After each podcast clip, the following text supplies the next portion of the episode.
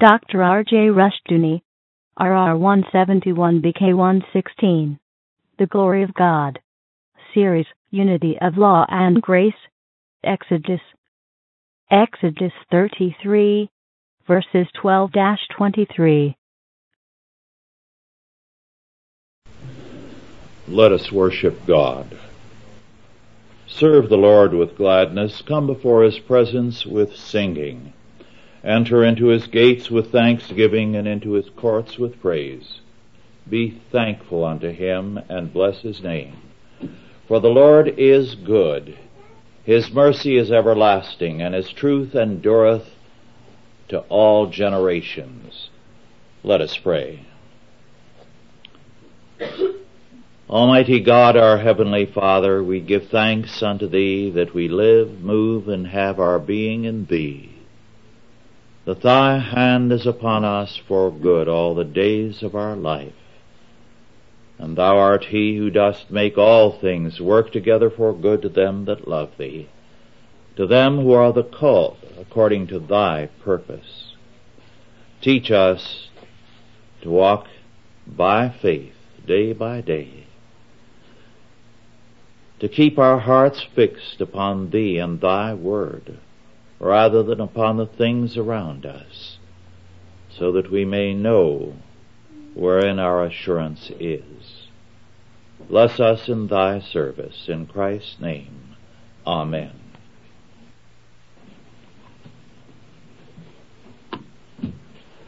Our scripture is Exodus 33 verses 12 through 23 and our subject, the glory of God. Exodus 33 verses 12 through 23, the glory of God. And Moses said unto the Lord, See, thou sayest unto me, Bring up this people, and thou hast not let me know whom thou wilt send with me. Yet thou hast said, I know thee by name, and thou hast also found grace in my sight. Now therefore I pray thee, if I have found grace in thy sight, show me now thy way that I may know thee, that I might, may find grace in thy sight. And consider that this nation is thy people. And he said, My presence shall go with thee, and I will give thee rest. And he said unto him, If thy presence go not with me, carry us not up hence. For wherein shall it be known here that I and thy people have found grace in thy sight? Is it not in that thou goest with us? So shall we be separated, I and thy people, from all the people that are upon the face of the earth. And the Lord said unto Moses, I will do this thing also that thou hast spoken, for thou hast found grace in my sight, and I know thee by name. And he said, I beseech thee, show me thy glory. And he said, I will make all my goodness pass before thee, and I will proclaim the name of the Lord before thee, and will be gracious to whom I will be gracious, and will show mercy on whom I will show mercy. And he said, Thou canst not see my face, for there shall no man see me and live.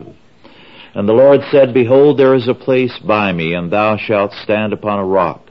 And it shall come to pass, while my glory passeth by, that I will put thee in the cleft of the rock, and will cover thee with my hand, while I pass by. I will take my, uh, away mine hand, and thou shalt see my back parts, but my face shall not be seen. The plan of the encampment with the sanctuary at the center has very profoundly influenced urban planning in Christendom because it set forth the need for a focus in society and that focus must be the triune God. When a society lacks faith, a governing faith in God, a new focus appears, and it comes from below, from lawless men. Instead of all areas having a function in terms of God and His kingdom, the center shifts downward. The problem for the social order then becomes more and more Christ's people, because they are at odds with the anti-Christian culture around them. And they are less and less in tune with the lawless element which now dominates the social scene.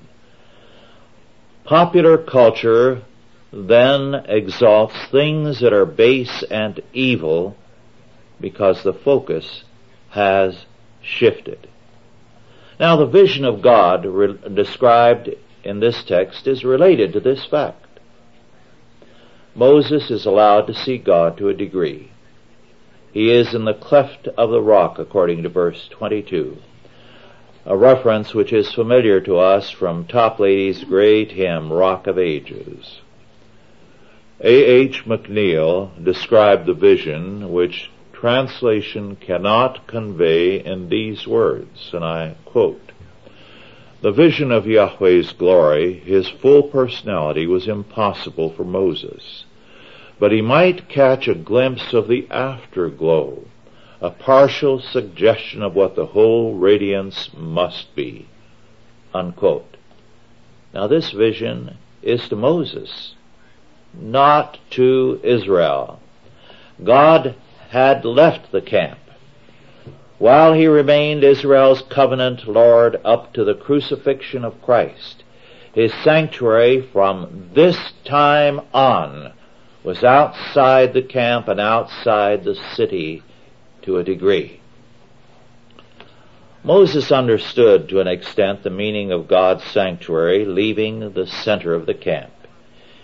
In verse 12, he expresses his bewilderment. What will God do with Israel? In verse 13, he says, Show me thy way. Help me to understand what's happening. The Lord promises in verse 14 that he will indeed accompany Israel into Canaan. But Moses, according to verse 15, says that he cannot lead Israel unless God go with them.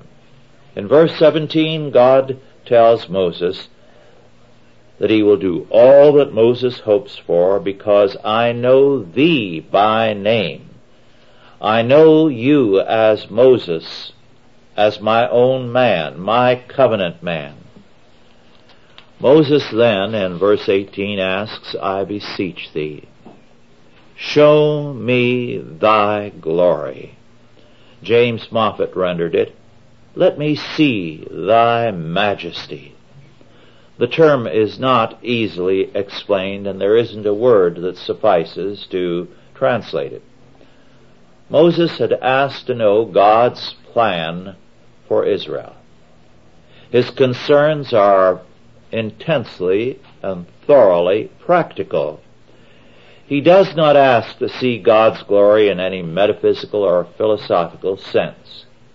He wants to understand the ways of God, and that's it. He does not question God's right to judge Israel. Moses had already done that in the name of the Lord. God's grace and purposes were what Moses wanted to comprehend. H. L. Ellison points out that God's passing by is metaphorical. He was to see God's back. That is, understand Him in retrospect, in light of what God has done.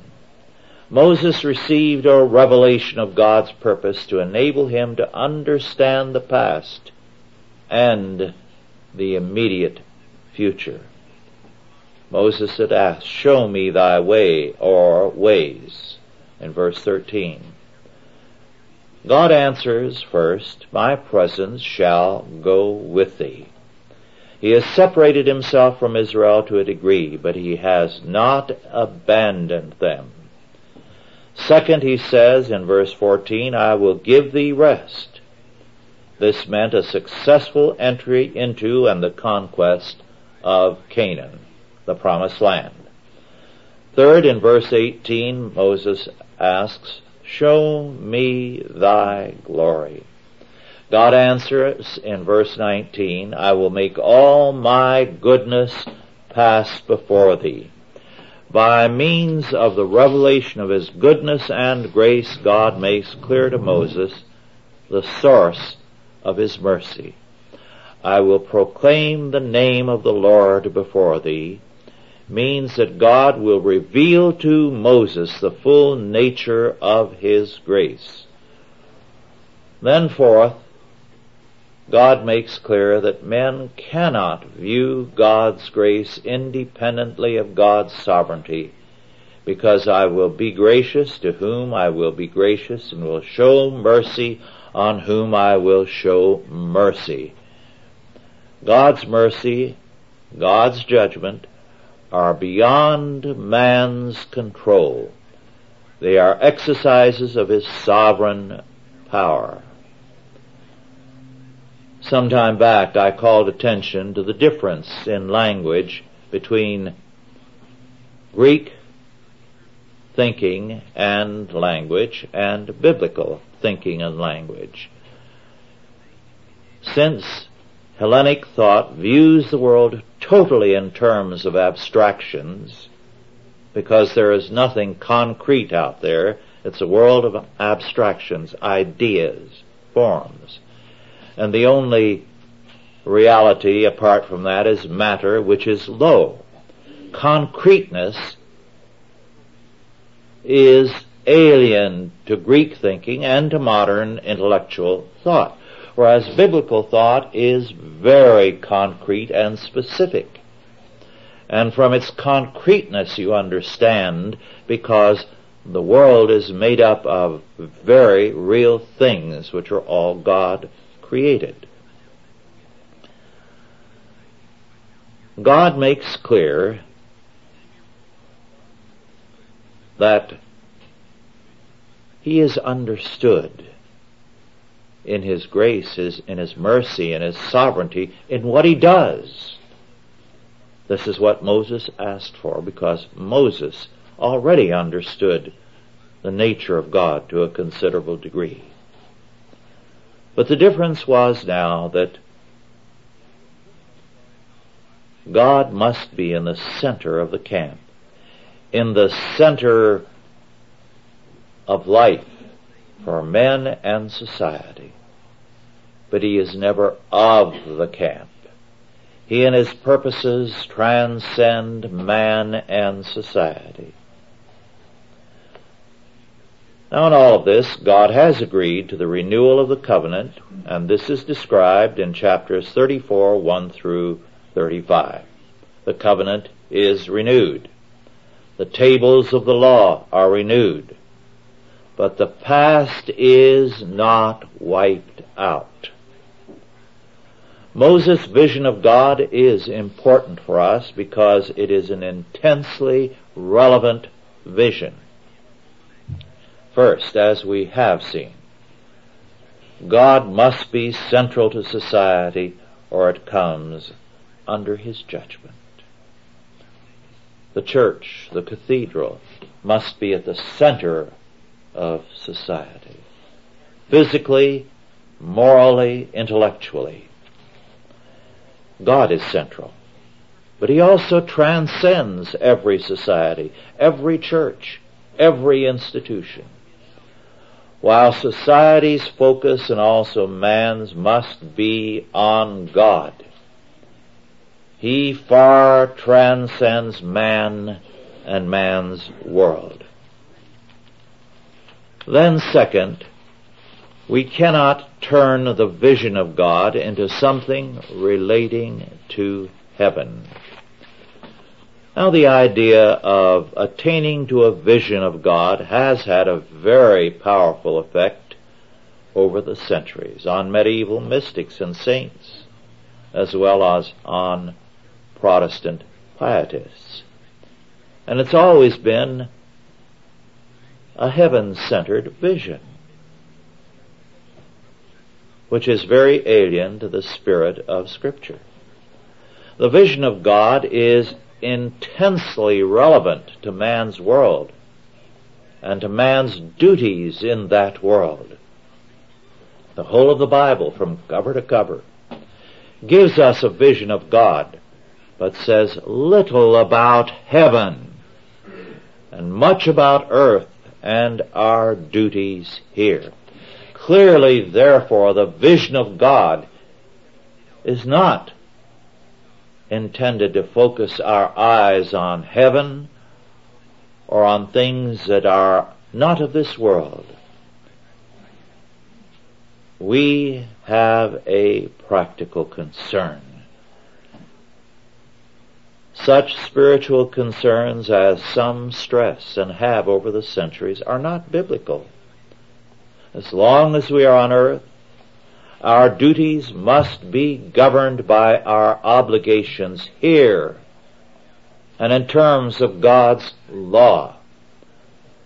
To attempt to act like angels when our calling is to be men and women in Christ is both evil and also silly. Then, third, the structures of a Christian society must reflect the centrality of the sanctuary. God's law must govern every man's law, and man's priorities must be in terms of God's requirement.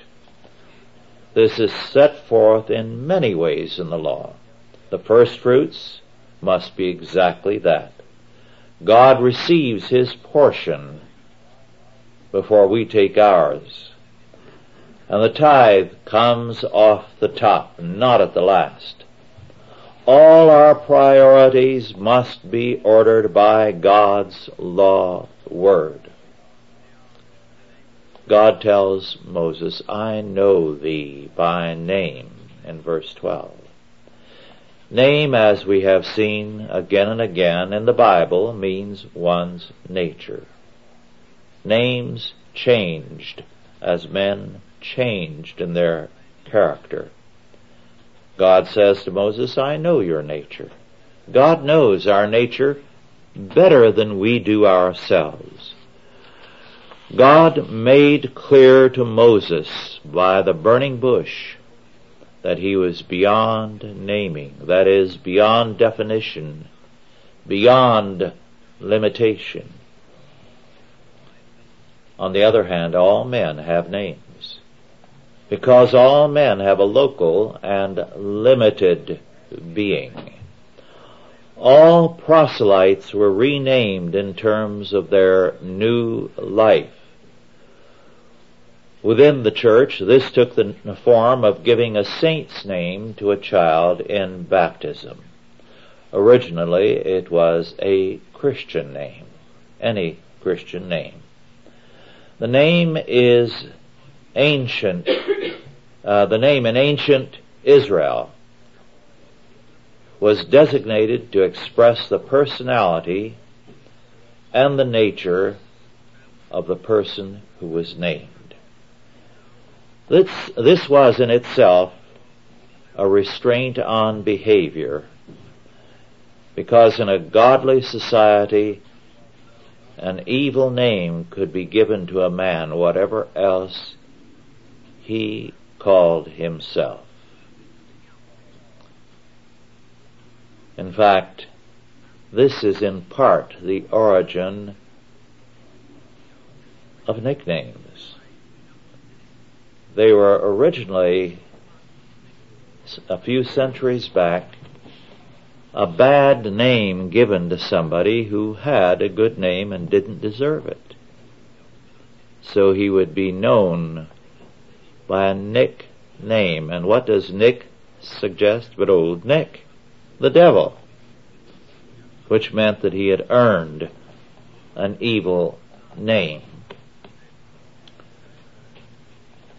One practice which occurred in at least German Lutheran churches for a few centuries was called naming.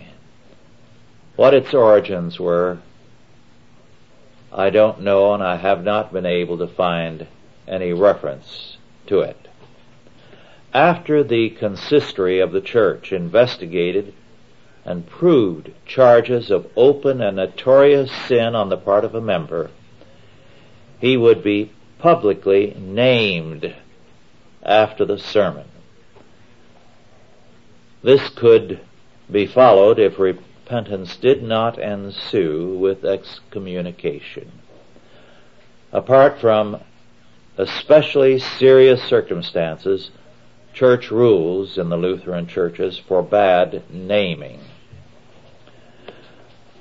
When God calls a man by his name, as in Exodus 31, 2 and 33, 12, and also in Isaiah 45 verses 3 and 4, it means that God honors that man for his clearly defined character and nature. This raises a very interesting point. God cannot be named because he is infinite, omnipotent, and omniscient beyond our capacity to comprehend. The so-called name of God, Jehovah or Yahweh, means I am that I am, or He who is. It is not a name. On the other hand, when a man is named, or called by his name by God, it means that a clear and steadfast nature exists. We are clearly defined in terms of our lives and our priorities. The same is true of cultures and societies.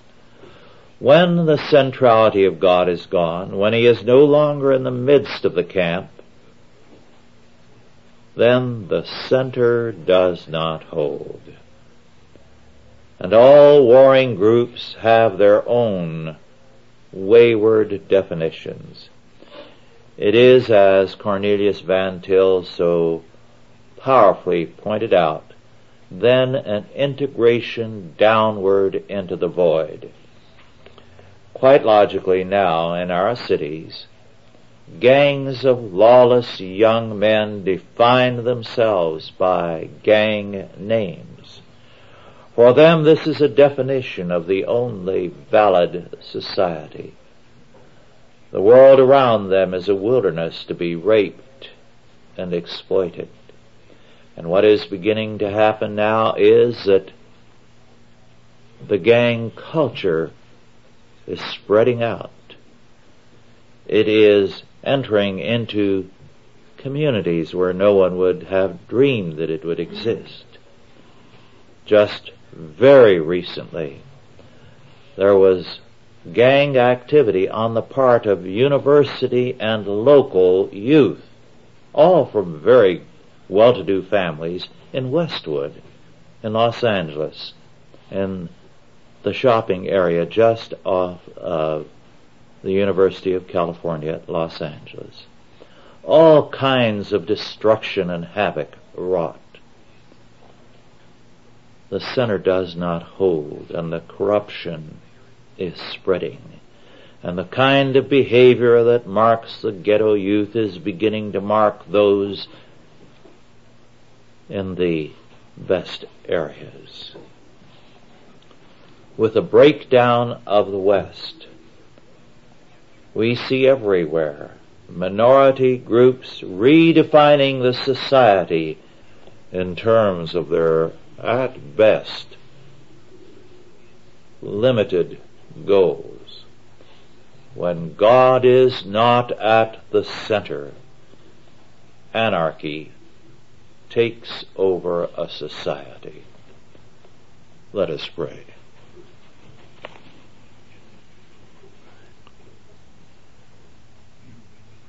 Our Father, we thank Thee for Thy Word.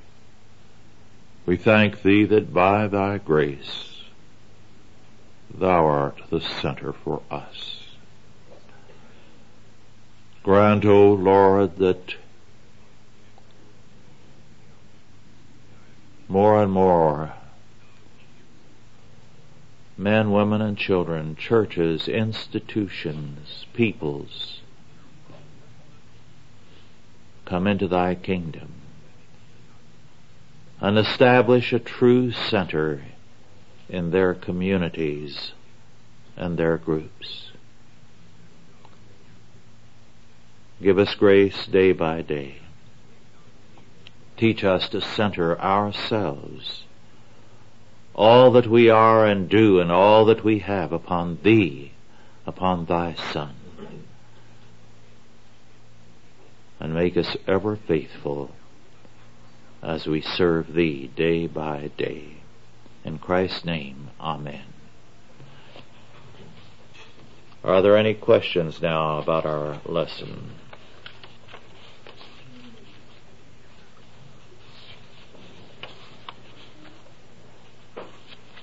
Yes. In verses 15 and 16, uh, Moses says that the presence of God is the distinguishing characteristic of his people in the world. In terms of the uh, concreteness of which you spoke, mm-hmm. how is the presence of God to be manifested among us so that we're distinguished? It's manifest in us and through us and in what we do. And God had withdrawn his presence from Israel. And therefore, they were manifesting the absence of the presence and God withdrew his presence. So God's presence is manifest in very practical ways. It's nothing mystical. It's very practical. And uh, one of the very interesting uh, writings from centuries ago, and perhaps some of you are familiar with it. Uh, I believe the title is The Practice of the Presence of God by Brother Lawrence. How many of you have ever encountered that? Yes. Well, Brother Lawrence was a monk who was a nobody. He was regarded as not of sufficient uh, character uh, uh, in the sense of intelligence and uh, leadership to have a part in the usual monastic activities. He was not a scholar, in other words. So he was confined to the kitchen and the pots and pans. And it was there that he developed the practice of the presence of God and the way he handled his duties. And that is what the presence of God means. And um, Moses had it. His total concern was everything that God required of him. And uh, it's simply that. The problem has been that age after age, the church has sought it in so-called spiritual activities. And that's why the church has lost its power. I have been working on uh, a history of Christian activity from the early church to the present. Not so much a history as an analysis of it. And one of the things that uh, amazes me is how much of Calvin we've forgotten there. I, I think I referred to this before, but uh, Calvin's best follower here was a Catholic bishop who disliked Calvin's theology, St. Charles Borromeo. And he did what Calvin did in Geneva and which hardly a Calvinist knows about. He took care of the poor.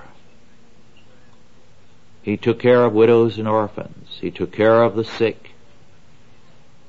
He took care of girls who needed dowries, provided them so that they would not be driven into prostitution because they could not marry. He took care of abused wives. There wasn't a need in the community that he didn't take care of. And uh, the work of St. Charles Borromeo over the generations was picked up and uh, carried on by others. But the Calvinists forgot it. And it came from Geneva. Now, that was Calvin's way of the practical implementation of the presence of God. It was a presence that the poor, the sick, the blind, the needy could feel. An actual presence, a very important factor. And uh, this is the kind of thing that has been absent in our culture. The presence of God was felt by the entire community. We are told that in the days of the apostle John in his old age, because of the kind of thing they did, the comment often was, behold how these Christians love one another. We also know that uh, while the church, the early church, was viciously slandered, they were accused of cannibalism, of incest, and of all kinds of things at their meetings in order to defame them. That was the purpose that Rome uh, had in defaming Christians. But it did not work for the simple reason that the ordinary Roman could say, well, these people are good to uh, some of our old people, some of our need, needy people. When we don't take care of them, they've got to be all right. It was a most eloquent witness, and it kept bringing people into the church. And that's why some of the Christian charitable activities were forbidden to them by law at one time or another, but that made Rome look bad, so they had to repeal them. And that was one of the things that the Soviet Union forbade Christians to do. This was a manifestation of the presence of God in a society. Any other questions or comments?